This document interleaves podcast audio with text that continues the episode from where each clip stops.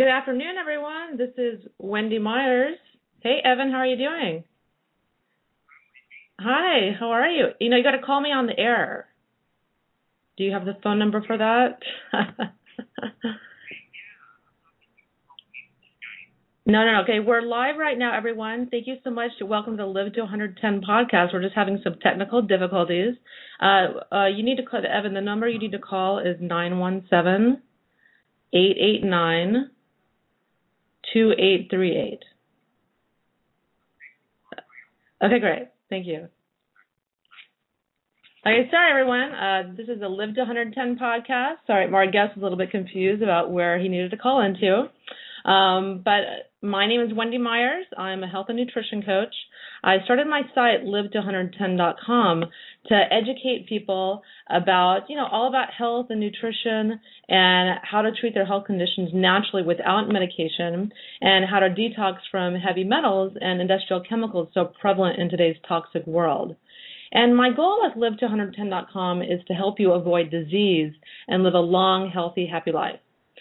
But please keep in mind that this program is not intended to diagnose or treat any disease or health condition because that would be illegal. Live to 110 Radio is solely informational in nature, so please consult your healthcare practitioner before engaging in any treatment that I suggest on this show. So, if you if you have any questions or comments for our guest today about the paleo diet, please call in at 917 889 uh, 2838. Again, that phone number is 917 889 2838. So last week's show was great. Uh, you really need to hear Nikki Moses from MosesNutrition.com about nutritional balancing with hair mineral analysis. This protocol completely heals your entire body simply by giving you targeted supplements while detoxing your body. It has profound and far reaching effects on your health, exactly what I've experienced doing this program for the last year. And it's so compelling that I'm training in the protocol because it's just amazing. All of my clients improve on this program, and the results just can't be ignored. So give that show on nutritional balancing a listen. And next week, I have uh, Leader Chan of Orthopedic Therapy and Associates on the show. He's a doctor of physical therapy. I finally succumbed to physical therapy after I had unrelenting back pain following the birth of my child. And I put off getting help because I thought that physical therapy was for old or debilitated people. Basically, you know, I was in denial that I actually fell into this category. But Dr. Leader is going to explain to us why it is so important to see a physical therapist if you're in pain or have an injury. Waiting to treat an injury only makes it worse. So we'll also touch on, you know, the health conditions that respond really well to physical therapy. So if you have any injury or are in pain of any kind, definitely give next week's show a listen. So our guest today is Evan Brand. Hey Evan, how are you doing? Hi Wendy, am I here now? Yes, you are here. Thank you for joining us. Awesome. No problem. Thanks for having me. Yeah, you're very welcome. I'm so honored to have you on the show. I've been on your show a few times and figured it was time to put you in the hot seat. For a change. Yeah, thank you. you. Skin you and grill you today. Yeah, please do.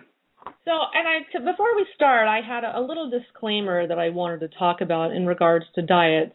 Um, and so it's diet rant because I definitely think that the paleo diet is a diet that will work for most people, and this is why I'm doing this show.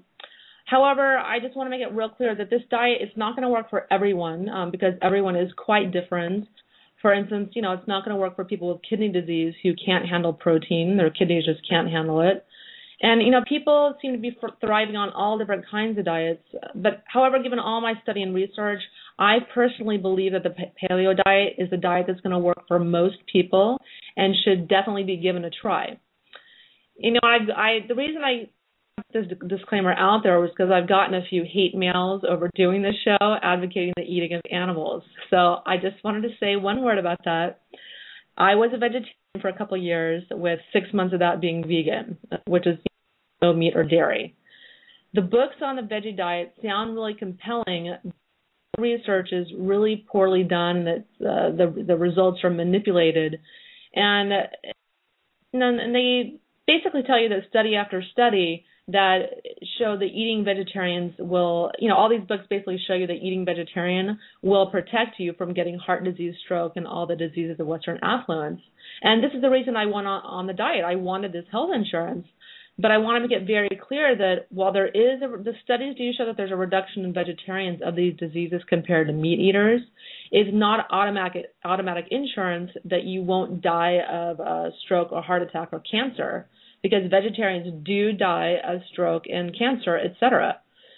People who eat meat are usually, uh, you know, they're eating deadly factory farm meat. They eat more flour and sugar, you know, which is, are the real killers in our diet. They also tend to smoke and drink more, and they have other bad health habits more than average than vegetarians. So when you see studies showing that vegetarians are healthier, it's not necessarily because they're not eating meat, it's because they have healthier habits overall. And it's not meat that's bad for you. An unhealthy lifestyle and bad factory farm meat is bad for you.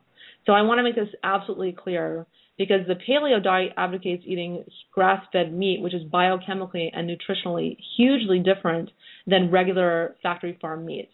And it confers tremendous health benefits as a result. So let's get on today with today's show after my little rant. Um, Today we're interviewing Evan Brand from NotJustPaleo.com, and we're going to shed some light on how important it is to follow the footsteps of our ancestors by following a paleo diet and get caveman fitness tips with a few questions about ancestral health and fitness.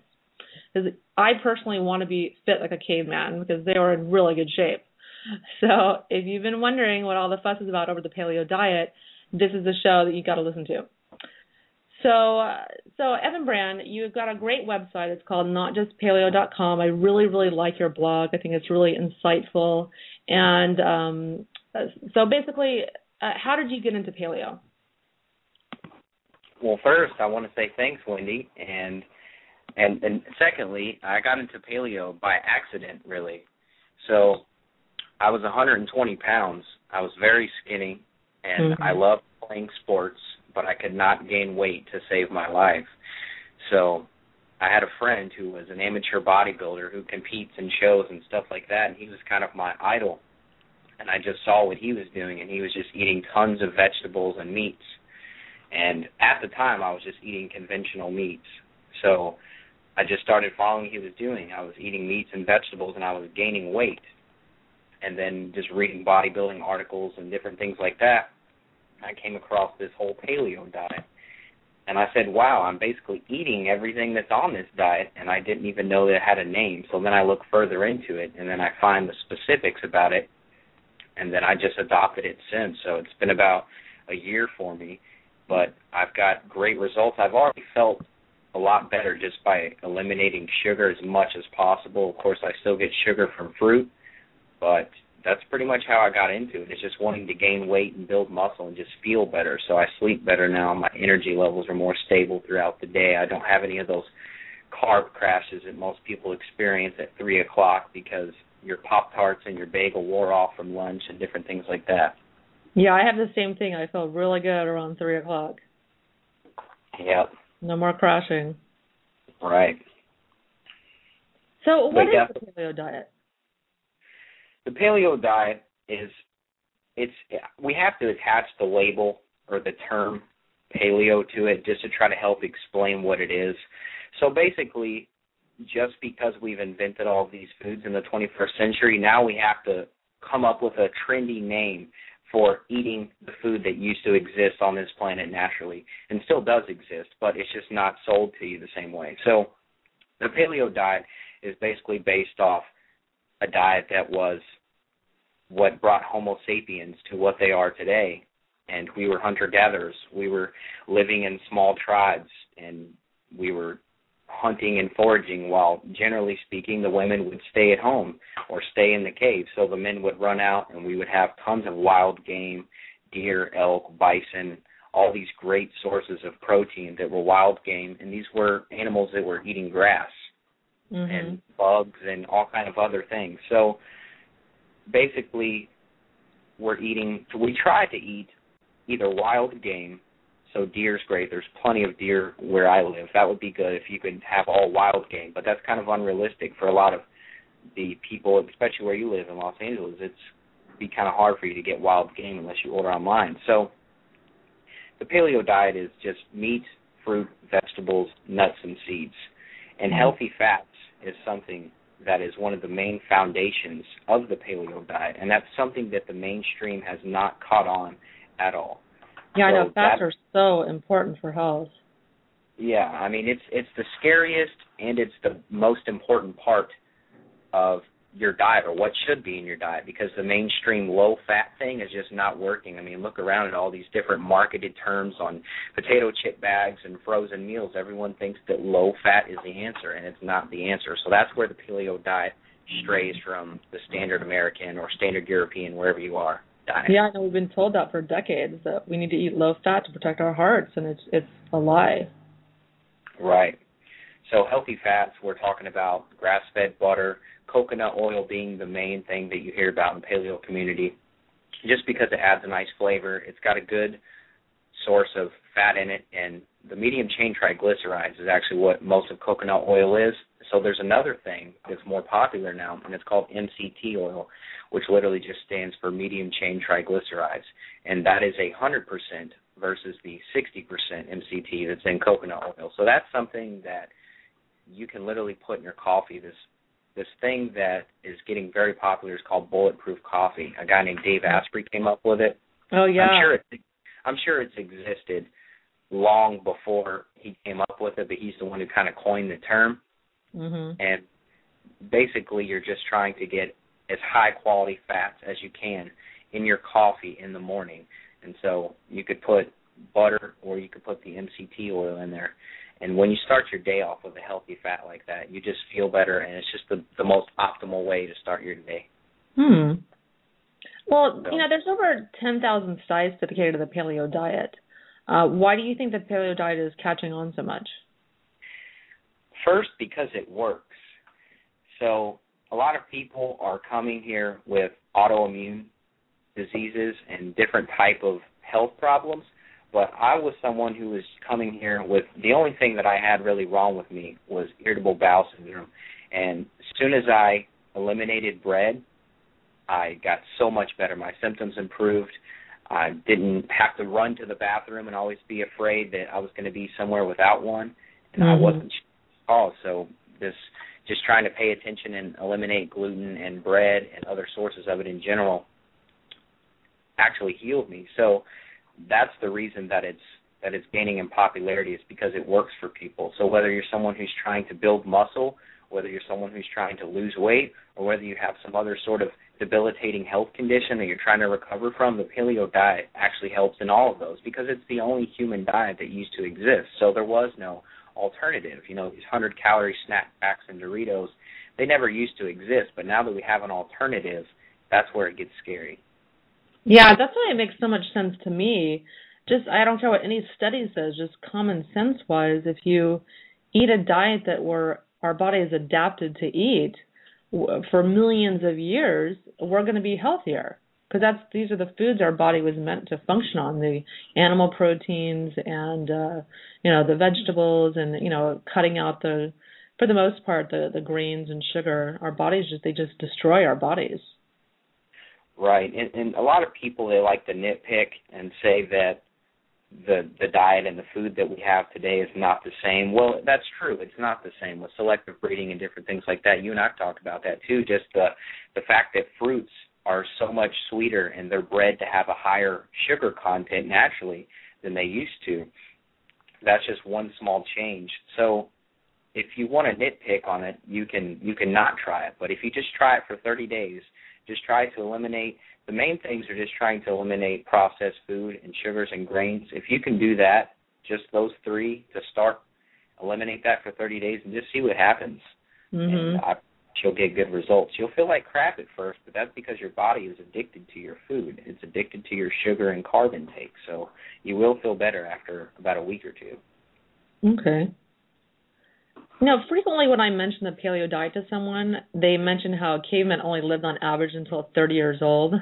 So why would you want to eat a paleo diet? Can you debunk this myth? Yeah, that's something that is probably one of the last straws that people really have to go towards when they hear about the paleo diet. And so there is there's a thing called evolutionary health promotion and it's this preventative medicine article. I can give you a link to it. It was something I was just reading earlier. And it says a consideration of common counter arguments. And that's one of the main things covered in this. And what we've learned is life expectancy will not change that much when it's free from all these different toxins. But the main thing was childbirth and dying basically very early childbirth deaths were the main cause of this this average life expectancy. So now that we have a very very successful birth rate as a society, that has actually changed the life expectancy. So that's some of the the main differences. And a quote from this that I want to mention is a population with a life expectancy of 40 at birth will inevitably inevitably have much lower mortality mortality from cancer, heart disease, diabetes, and stroke than will a population with an average life expectancy of 75. So that might be hard to digest, but basically when you read this, you just discover that our diet is not necessarily what caused this mortality rate. There were all different kinds of diseases and other stuff that were wiping us out. So to to try to go back and say that food was the problem is just kind of bad science, really. Yeah, that's a really good point because I kind of when I first heard that I thought, well, that doesn't make sense. Why would the cavemen live till 30 and we're living to 70? It's it can't just be medications or eh, or or diet or whatnot. It's definitely because uh, there's probably a lot of children dying at childbirth and infant mortality before the age of five, and cavemen dying in infections and accidents and all kinds of stuff. Right. Yeah. Just simple things. Just simple things like a cut that would get infected just because of lack of education or lack of experience with that stuff. That could be, you know, just a simple cut could turn into a big infection and turn into a big health problem rather than today we just spray some alcohol on it and then we're fine. So what does the paleo diet look like? For instance, like what kind of foods do you eat? What does your dinner or breakfast look like? My typical dinner is some source of protein always. I try to get protein in at every meal, and I think that is very important. So after cooking some kind of chicken, you want to go for chicken that was raised on a pasture. Like I said, we have to come up with labels now because the food industry is so confusing. So when you try to go for chicken, if you do, you want the pasture raised chicken because chickens are meant to be out in a yard grazing and not in a warehouse on top of hundreds of thousands of other chickens. So that's the chicken I go for. I usually have some sort of mixed greens. So you can eat raw greens if you would like. Kale, spinach, any type of greens are good for you. But you should mix it up and cook the greens occasionally. So eating raw greens all the time, if you're somebody who's coming from a raw food diet, you probably should cook your greens. There's a lot more uh, absorption that happens with all these vitamins and minerals in the food when you cook your greens. So, say chicken, greens, and then I'll usually have some source of fat. So, if I'm going to cook the chicken in a pan, I'll just throw the coconut oil in there, or I'll throw the butter in there and cook with that and use that as my fat source. And then occasionally I'll have a sweet potato after my workout, just because I obviously crave carbs after my workout. Mm-hmm. And then then if I'm trying to replenish myself or just add some extra extra sugar coming from fruit and extra protein, I'll make a smoothie. And in my smoothie, I'll use either a coconut milk, a hemp milk, almond milk. I'll throw some raspberries, blueberries, blackberries. I'll throw that in with some leaves of kale and a scoop of whey protein and throw that in and it is delicious. Mm. That is that is my beverage for my dinner sometimes. Mm, I'm hungry right now. That sounds real good. yeah. And so, can you? Like, that sounds a little bit atypical, like, because a lot of paleo enthusiasts aren't into starches or not into the potatoes or tubers. And so, what is your take on that? It depends on every single person. So, this is a very specific case by case basis. You have to test the foods. So, if you do stick to a very strict paleo diet, you will not be eating these any types of sweet potatoes or anything like that. They they they have a category. They call them nightshades. And nightshades are other things like tomatoes, and these are things that can influence you and they can influence the way you feel, especially if you're somebody who's coming from celiac or you just have a lot more damage to your intestinal system. Tomatoes and starches can affect you that way. So you just have to test them, and mm-hmm. if you feel better when you eat them, then that's great. If you feel okay when you eat them, that's great. But if you feel bad when you eat them, you should probably remove them from your diet. So it's just a case by case basis. They happen to work for me. Another thing that people don't do is dairy. That's something that's not into the paleo diet just because when you trace back the roots of getting raw milk from cows, you know, cows technically aren't paleo because they're a modern animal created from an ancient animal, but the inclusion of dairy is something that I do also. So sometimes I'll drink some I haven't found a raw milk distributor here yet, but occasionally I will have some local cheese or some sort of dairy like that. So I know the paleo diet is, uh, you know, typically advocates wild or grass-fed meat. Can you explain some of the differences between grass-fed meat and conventional factory farm meats? Yeah, they're literally completely different.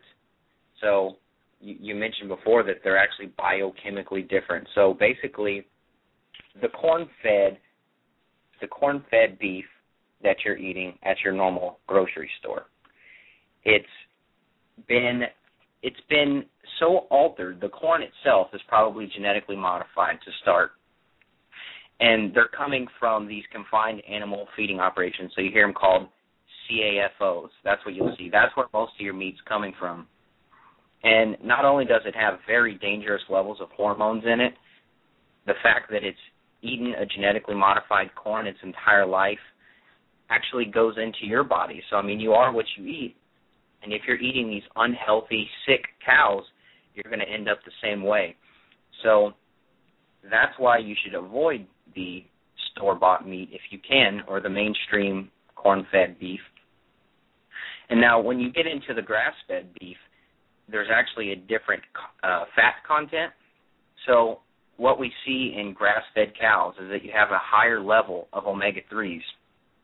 And these fats are very important for brain function so if you're not getting grass-fed beef, you're probably going to have brain fog and all different kinds of other symptoms from eating the conventional diet.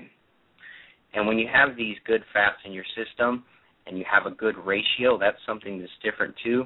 You hear about the two most common fats, the omega 3s and your omega 6s. The ratios in these are different too. So, too much omega 6 is what makes us sick and the ratio is a lot more balanced in the grass-fed cow. So it's the hormones, it's what they're fed, it's the way that they're raised. That's important too. So a grass-fed cow is a very a very good start, but obviously if we start making confined feeding operations for grass-fed cows, we'll start to get ourselves in trouble there too. Well, hey everybody out there, you listeners, if you have a comment or question for our guest today, anything about the paleo diet, please call in at 917 889 2838. Again, that's 917 889 2838. We are dying to hear from you and answer your questions at the end of the interview. So let us know. Absolutely. So, huh? I said that's great. Yeah, absolutely. Yeah. So, Evan, how is the paleo diet good for weight loss and fat burning? Well, basically, we look back at you know there's a lot of skepticism about this too you notice there's a there's a common theme here but there's a lot of skepticism about the amount of carbs that ancestral eating would have been like so basically you're reducing your carbs and you're reducing your carbs not purposely it's just a side effect so i don't like people to focus on your carb intake or anything like that but basically when you eliminate bread and you eliminate grains, those are two very big sources of carbs in the mainstream diet. And when you eliminate those two, it just so happens you're reducing your carbs. And when you reduce your carbs, you can lose weight because carbs are basically sugar to the body. So just by eliminating some of these things, you're going to be losing weight. And also, when you're eating all these different types of greens and vegetables in your diet, you're going to be burning fat. That's just the properties of them.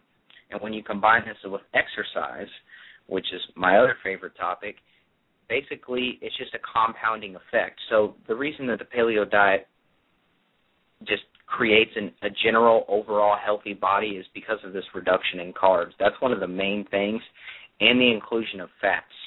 So those are probably two of the two of the biggest reasons. Yeah, because a lot of people think that if you eat fat, you you gain fat, you you accumulate fat. But what is your take on that? It's absolutely false, and you should absolutely be getting fat unless you are, like I said, unless you're a sensitive person, you should be getting fat in the mornings. So eggs, eggs actually have more fat than they have protein. And you hear about people taking out the yolks. Well, the yolks have so many important things inside of them. But when you take out the yolks and you're just eating the egg whites, you're kind of limiting yourself. So you have to get those fats in your diet. You will not get fat. There's tons of research being done about the links between saturated fat and overall health and brain function and different things like that. If you just do some searches around, Chris Kresser, he is one of the the biggest researchers in all different types of um, studies like this. So if you just look up him and you look up saturated fat, you will learn all the different results. And another thing I want to mention, Wendy, is the fact that people like to study and they like to do so much research before they go and test things on themselves. So these small diet changes like this, this is not something that you should paralyze yourself and and you're sitting there listening to this and you're paralyzing yourself and you're overanalyzing everything. If you just go out and try to make some of these simple changes, you'll see the results for yourself. So I think we get a lot of decision paralysis just because people are so confused about what to eat. How does the paleo diet work for your genetics to keep a person healthy?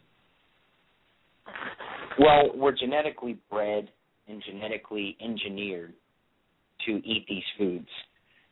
We're not designed to eat Doritos so what the companies have done is they've tricked our sensory input. So basically, if you make things crunchy, spicy, or just really easy to grab, we get tricked.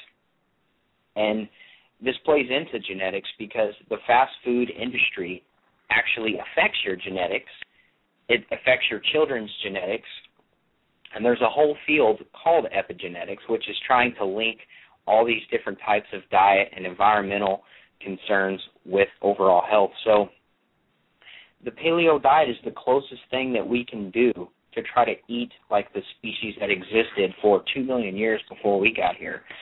So, you know, we're shoved into this world and we have so many great advances in technology and different things like that, but our bodies are still very ancient in the sense that our genetics are expecting us to get exercise. Our genetics are expecting us to get sunshine, and they're expecting us to get high quality food that was from the closest source to a natural animal that we can possibly get. So it's it's the utmost importance. Yeah, it definitely makes sense to eat like our ancestors because basically if you you know, I think I just listened to a really interesting podcast from Mike Adams uh, he has the Health Ranger show, and he was talking about how, um, you know, we definitely have to eat foods that we're adapted to. Uh, we're adapted to eating grass-fed meats. We're adapted to eating, um, you know, the vegetables and fruits and nuts and seeds, and not a whole lot else. But we also can adapt to eating new foods, and that's why I think it's interesting that you definitely want to follow like a paleo diet, eating only those foods, but because we can't adapt to eating new foods, like some people can eat dairy, some people can eat grains. I think everyone should cut out gluten and sugar without exception because those are, you know, both proven to be really, really bad for your health. But I thought I I like the the take on uh, the adaptations of the paleo diet because our bodies can adapt to eating foods to which uh, we previously haven't adapted to.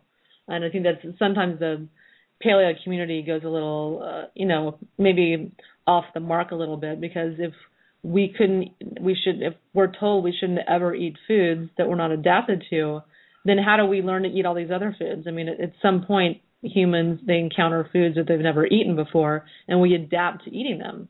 like the lactase enzyme, that was a very, very simple adaptation that happened really, really quickly when we started uh, able to, you know, uh, you know, domesticate animals and start milking them. Um, but again, but that's why that dairy doesn't work for most people and grains don't work for most people because they were just started being uh, cultivated like 10 or 15,000 years ago. So, and I right. think that. So, what is your take on that? Yeah, no, I completely agree. And like I said, you have to test these things for yourself, and we are always adapting. So these adaptations, you know, the one with milk, it did happen very fast, but other adaptations will not happen very fast. So like I said, you just have to test things.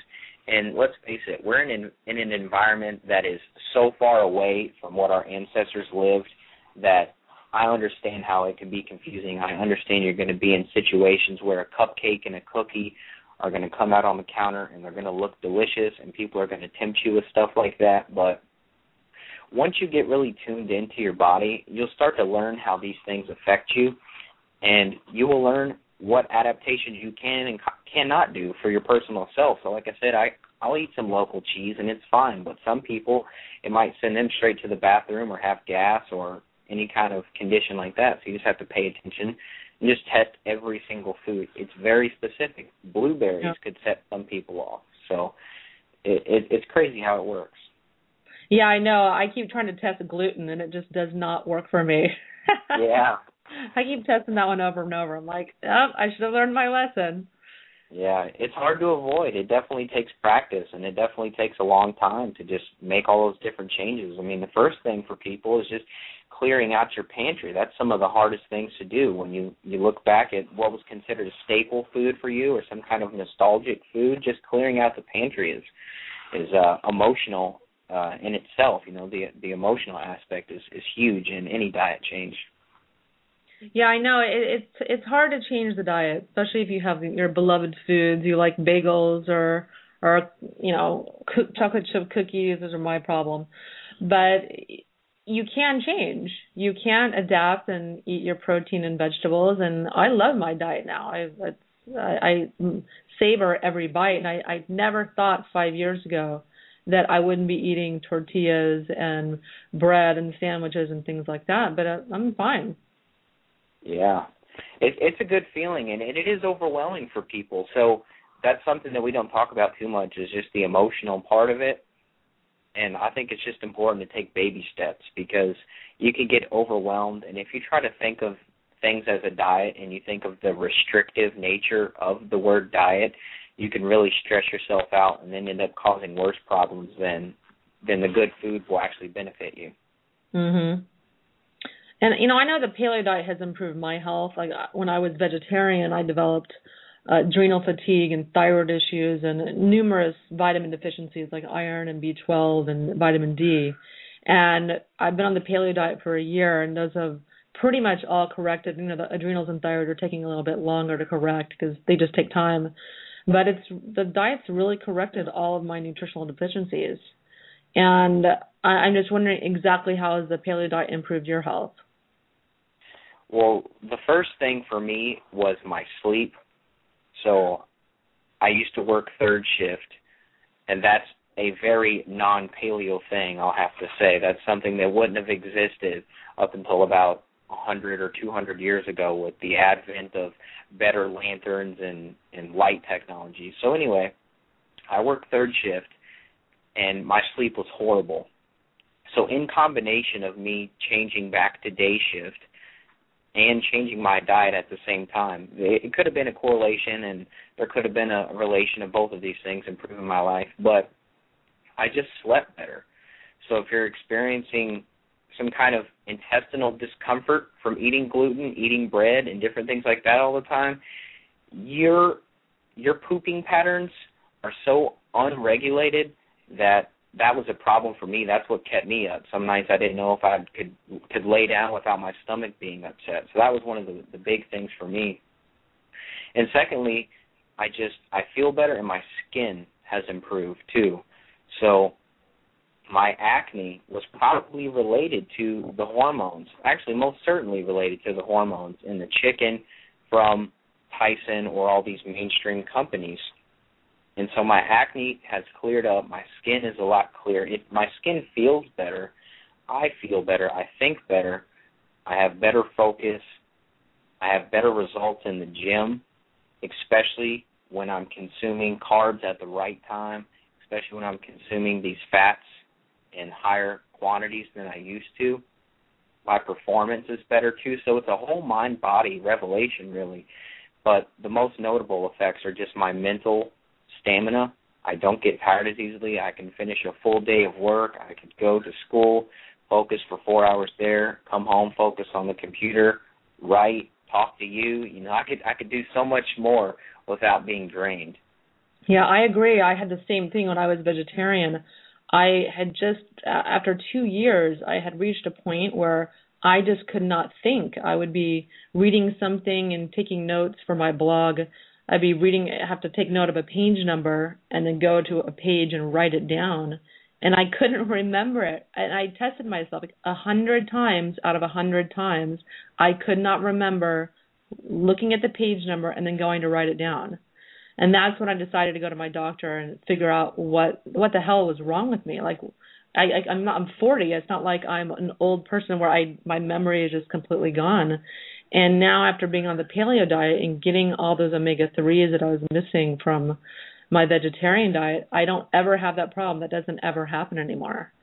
And it really goes to show you that one of the reasons why our our we went from monkeys to men and our brains uh, increased in size was because these monkeys came out of the tree and started scavenging on the ground and they started sucking bone marrow and eating brains. They started scavenging carcasses and the, the DHA, which is the, the fats that you're finding in these omega 3 rich grass fed meats, was what was fueling our brain and ca- caused it to grow and cause us to evolve. So if we don't have those healthy omega 3 fats, our brains just don't work. Yeah, absolutely. And if you're if you're coming from the vegetarian or the vegan standpoint, you know, if you're if you're concerned with all the ethical issues and stuff like that, you can call the farms that are near you and ask them about how the cow's life was or how the pig's life was and they'll tell you and if they won't tell you then you should probably find a better source for meat. So that's something i'm working on right now.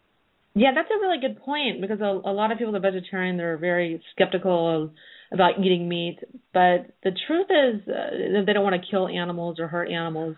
But the truth is uh, that Lierre Keith made a really really good point about this that she says that no matter what you put on your plate, no matter what you eat, something had to die to get that food on your plate. Because this big, you know, monoculture agriculture that's going on, um, all the wheat that's planted in the Midwest, uh, all the buffalo had to go extinct to to plant these huge crops and uh, you know rainforest in Brazil is being cut down to plant soybeans. It's a huge market for soybeans there. And so all of the life, like not even just the animals, but the bacteria and the birds and everything, that ecosystem has to, to be demolished to grow these plants. So it's kind of an error in judgment to think that if you're only eating plants, you're not harming animals. Right. Yeah, and and you're affecting the environment too, and that's something that we haven't quite figured out yet because the population is just skyrocketed, and we're trying to keep up with food production. You know, I guess the the easiest thing for people to do to to, to combat this is just to grow some some herbs or a couple things in your backyard or in your windowsill, just to try to feel a little bit more like you're self sufficient.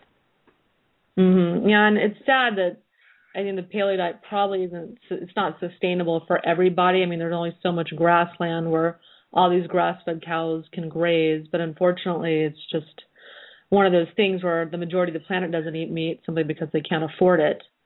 So right. some people advocates of the paleo diet say, "Oh, well, uh, it's not sustainable," and it's not. But it's almost like a survival of the fittest. You know, the people with with more money they can afford to buy this meat are the ones that are going to thrive and and uh, you know have better health. Right. Yeah. It, it's unfortunate the amount of people, the the billions of people worldwide that have no access to high quality foods like this. But you know, I, I try to just do one method of being grateful every day, just to just to show my respect and just to be very grateful for everything that we have. We have so much op- opportunity to be able to get high quality food like this. So even that in itself is a miracle. Mhm. So, do you think the paleo diet is the best for optimum health? From what I've seen in all the results of people that Robb Wolf and Chris Kresser, Dr. Loren Cordain, all these different names that you hear in the paleo community, they've seen so much change in people's health, and I've seen changes in people that I talk to in their health and my health. I haven't seen a better alternative at this point. Yeah, I mean, I I've just heard nothing but good things as well. You know, and all the research that I've done, it just, in my opinion, it does seem like the like definitely the best diet for you know the optimum health. Absolutely. Right. You know, of course, give some exceptions. That some people they can't eat. If they've got kidney issues, they probably can't eat as much protein. Right. Yeah, that's something that that I learned myself too. Is that you know when you hear the caveman diet or anything like that, people think you're just gorging on pounds and pounds and pounds of meat a day. But yeah, like I said, m- meat is something that's specific for each person too. So like you already mentioned, and when I talked with Dr. Peter Osborne, he he told me the same thing is that sometimes meat is a huge, huge, huge debilitating food for people, and that they have to go to a vegetarian diet for a while just to heal 1st Mhm. Yeah, that's what I was saying. How in the paleo diet is wonderful, but it doesn't work for every single person. You know, some people thrive being vegan. I don't think it's a, probably a small number of people, but it's uh, different diets, uh, different strokes for different folks. Right. So, can you tell me a story of someone you've met that has seriously improved their health on the paleo diet? Yeah, my buddy Matt. He is an amateur bodybuilder, and he is he's uh, done a couple competitions now. He's he's been top five in both competitions, which was awesome, and he accredits to the paleo diet. And he wasn't familiar with the term the paleo diet either. He just knew that he wanted to be healthy and he needed to build muscle and lose fat at the same time. So how do you do that? You eliminate all the processed foods. So he was a he was a big sufferer of acne, all kinds of back acne and facial acne. And when he switched to higher quality foods, he noticed a reduction in acne. He also worked third shift. He still does work third shift now, but he said he does sleep better. He he can build muscle almost effortlessly, which that depends on the the person too. But it's basically just a combination of acne disappearing, almost I'd say at least fifty percent better acne, and a lot more muscle and a lot less fat. So basically, he's just been able to fine tune his body. He was already pretty pretty healthy before, but when he just fine tunes some of these things, he just notices an overall well being and basically has a six pack without even flexing, just based off his low body fat percentage, which has happened from reducing the carb intake and eliminating bread and different things like that. So, how does fitness play into this whole paleo lifestyle? Like some of, what are some of the what are some of the uh, it's like secrets of ancestral fitness, so to speak. well, my my main thing is trying to go barefoot. So if you're living in metropolitan area, you're in the middle of Los Angeles, maybe this is going to be a little bit harder for you. But if you can, you can get the Vibrams or the Filas. There's different brands of barefoot shoes that are coming out now, and I think it's a great thing. And the concept behind that is, why would we have toes if we're going to shove them into a mainstream shoe.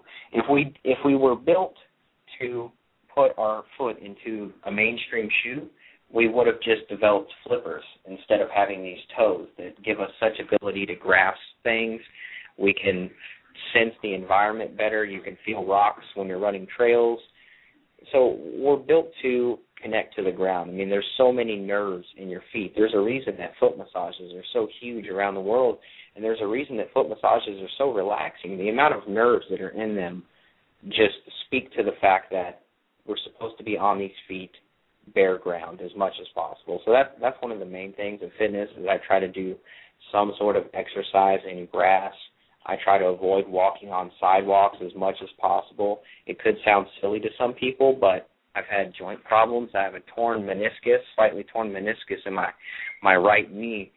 And when I switched to barefoot shoes and when I started walking on the grass next to the sidewalks, I noticed a huge improvement in the way my joints feel and my low back pain especially. So those are those are some of the two things that that improve for me. Yeah, I've heard that like there's some studies out there that show that you definitely have a, a better alignment when you just walk on your feet, and that using shoes actually screws up your natural alignment. Oh yeah, absolutely. I mean, look, look at your, your your mainstream tennis shoe right now. You're getting most of the time you're getting a higher level in the back. You know, I won't even go into high heels. We can we can let you come to your own conclusion on those. But when your foot is so artificially raised in the back, it literally does change the whole alignment of your spine. So I've talked to a couple chiropractors about this, and they just they see there's actually chiropractors that are waking up to this, and they're seeing the connection between mainstream shoes and back pain and other types of alignment and spine problems. Yeah, I mean, when I saw, I, I first saw the barefoot shoes coming out, and that people were actually going to start running in them. Uh, I and that's kind of like in the 80s they started to come out, and I thought people were insane because I thought that you had to wear these shoes to cushion your joints and cushion, you know, the uh, how straining running or exercising or whatever it can be on your joints. But actually, the opposite is true. You need that maybe a little bit of stress to have that proper alignment and to, to that stress to tone your body and have everything work correctly, and even to have your foot develop correctly. Like even with my baby, I was I've been told by uh, you know an orthopedic therapist that she needs to walk without shoes so that her feet can form properly. That's great. So, so how have the ancestral principles of fitness helped you? Well, the main thing is just trying to get exercise outside. So basically, right now, what we do is we pay however many dollars per month to get in our car and drive into an air conditioned facility that has no plants. It's full of fluorescent lighting and tons of machines, and we're expected to go in there and develop some sort of sustainable exercise routine and leave and feel good about ourselves, which that is completely possible. I have a gym membership myself and I love it. But getting exercise outside is just a completely different world. I went for a five mile bike ride yesterday and I just pay attention to things more. It makes you more aware and it improves your everyday life because you start to take things in smaller strides. So basically, just walking, you go down the street, you might notice something that you've never noticed before. Maybe it's a, a pretty tree or a pretty flower that you've never seen on this certain street corner before. You never would have noticed that if you were driving your car. So that's like one of the most beneficial things. It's, it's kind of a form of meditation. I mean, we live in a stressful place, and if you go from your car to your office, back out to your car, to your gym, you're not really getting any time out in nature. So it's just a it, it's a it's a double whammy to be inside and exercise, but it's a double win-win situation if you're outside and exercising. I hope that answered the question. Oh yeah, absolutely. So, uh, how can someone go about incorporating ancestral principles into their workout routine? The main thing is just getting outside as much as possible. So, like I mentioned, I went on a bike ride. That's one easy way. You know, technically, um, for me, bike riding is a very low impact exercise. So while that not be might not be considered ancestral, it's just a very low impact thing that helps me. It helps my muscle soreness. So if I'm very sore, I'll just go for a bike ride and it literally loosens up my whole body. So that's one aspect. The main thing is just getting outside and use nature as your playground and, and use nature as your gym. So there's a couple places around me where there's natural stepping stones, probably about a hundred yards of stepping stones that go up this massive grass hill. And there's also a big uh, hill near me called Dog Hill, and that's where everyone, when they do their sprints, they'll sprint up this grass hill to the top. And it's a very popular local fitness thing around me. So that's just one thing that you can do. And the other thing is to use your whole body. So if we have any listeners that are the chronic cardio junkies, they just they only run, they only jump on treadmills and ellipticals, and they're just used to this steady what they call steady state cardio. That's something that wouldn't have really existed in ancestral times. We only would have had sprinted.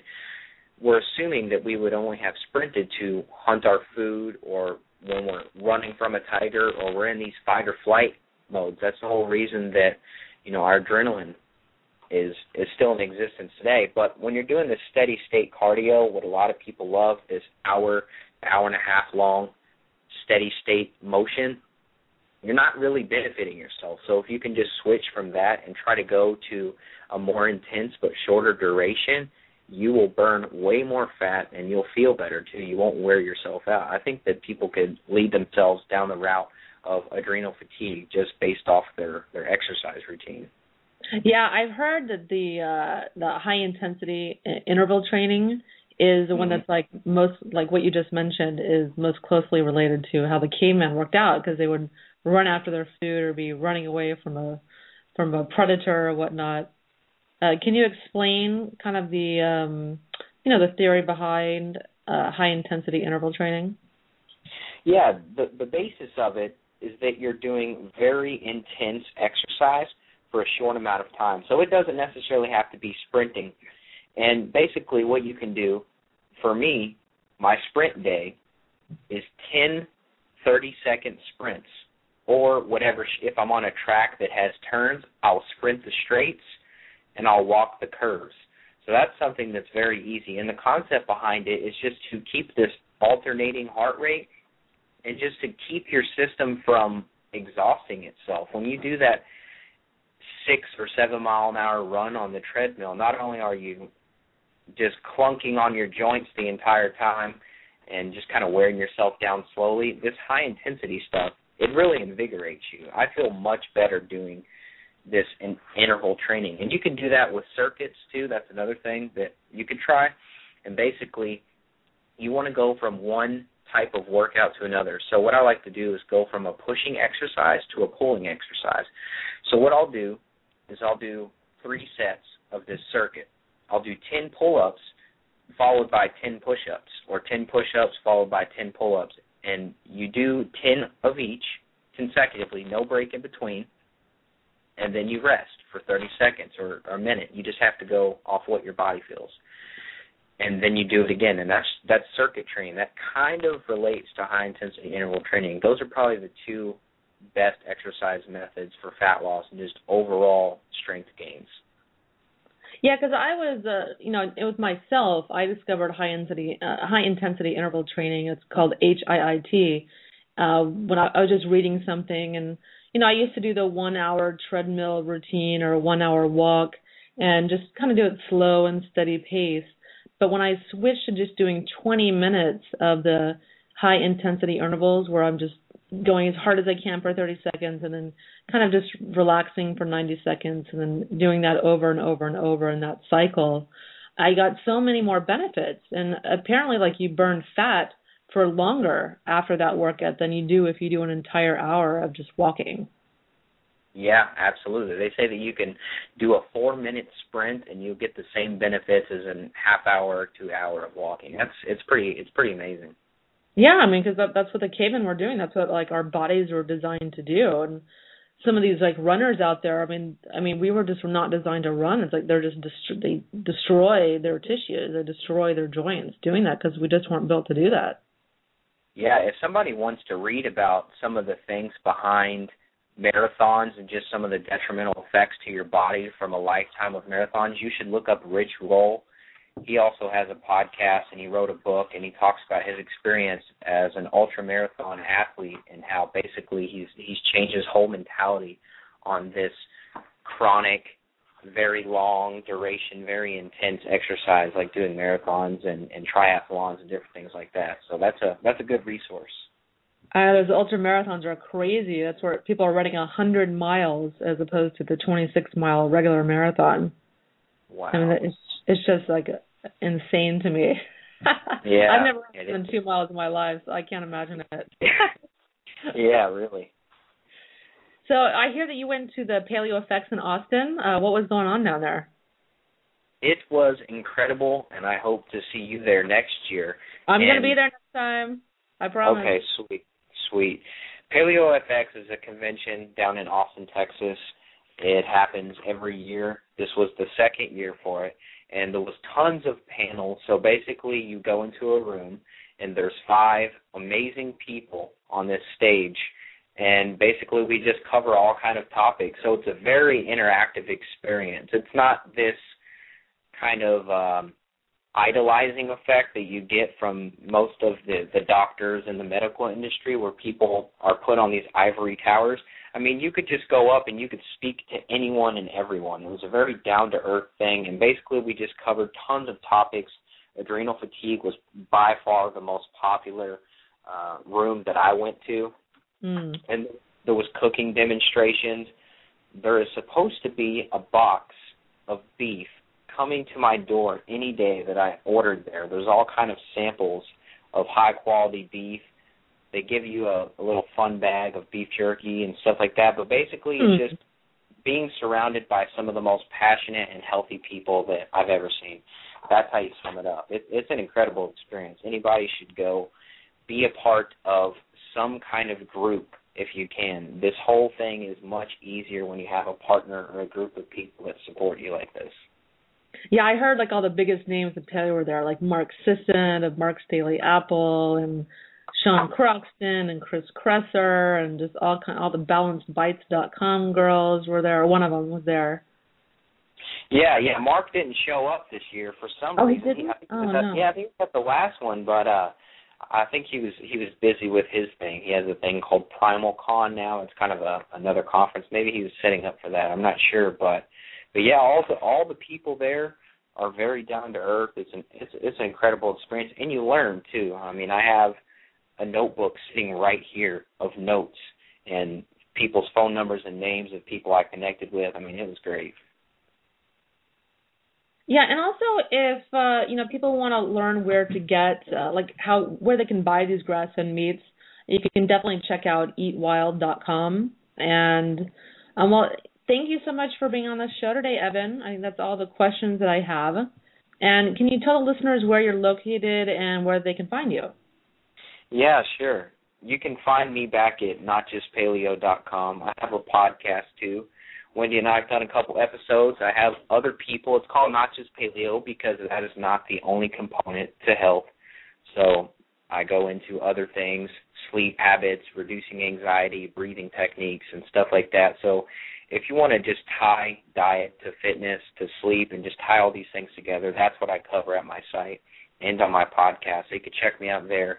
I'm on Twitter and Facebook too. You can just search for Not Just Paleo and you'll find me. Yeah, and I love your podcast. I mean, I, I've been a guest on your show, but I just think you just do a really great job of interviewing people, and I love some of the guests you've had on your show, and I've really learned a lot from listening to your podcast. So, thank you for contributing to society in that way. Well, thank you, Wendy. Hopefully, I've helped some of your listeners too. thank you so much. Um, I'll talk yeah. to you soon, Evan. All right. Thank you. Bye. Okay. Bye bye. Well, everyone, that was Evan Brand of NotJustPaleo.com. He is fantastic. Um, I'll see you guys next week when I interview Leader Chan on the uh, benefits of doing physical therapy. Bye bye.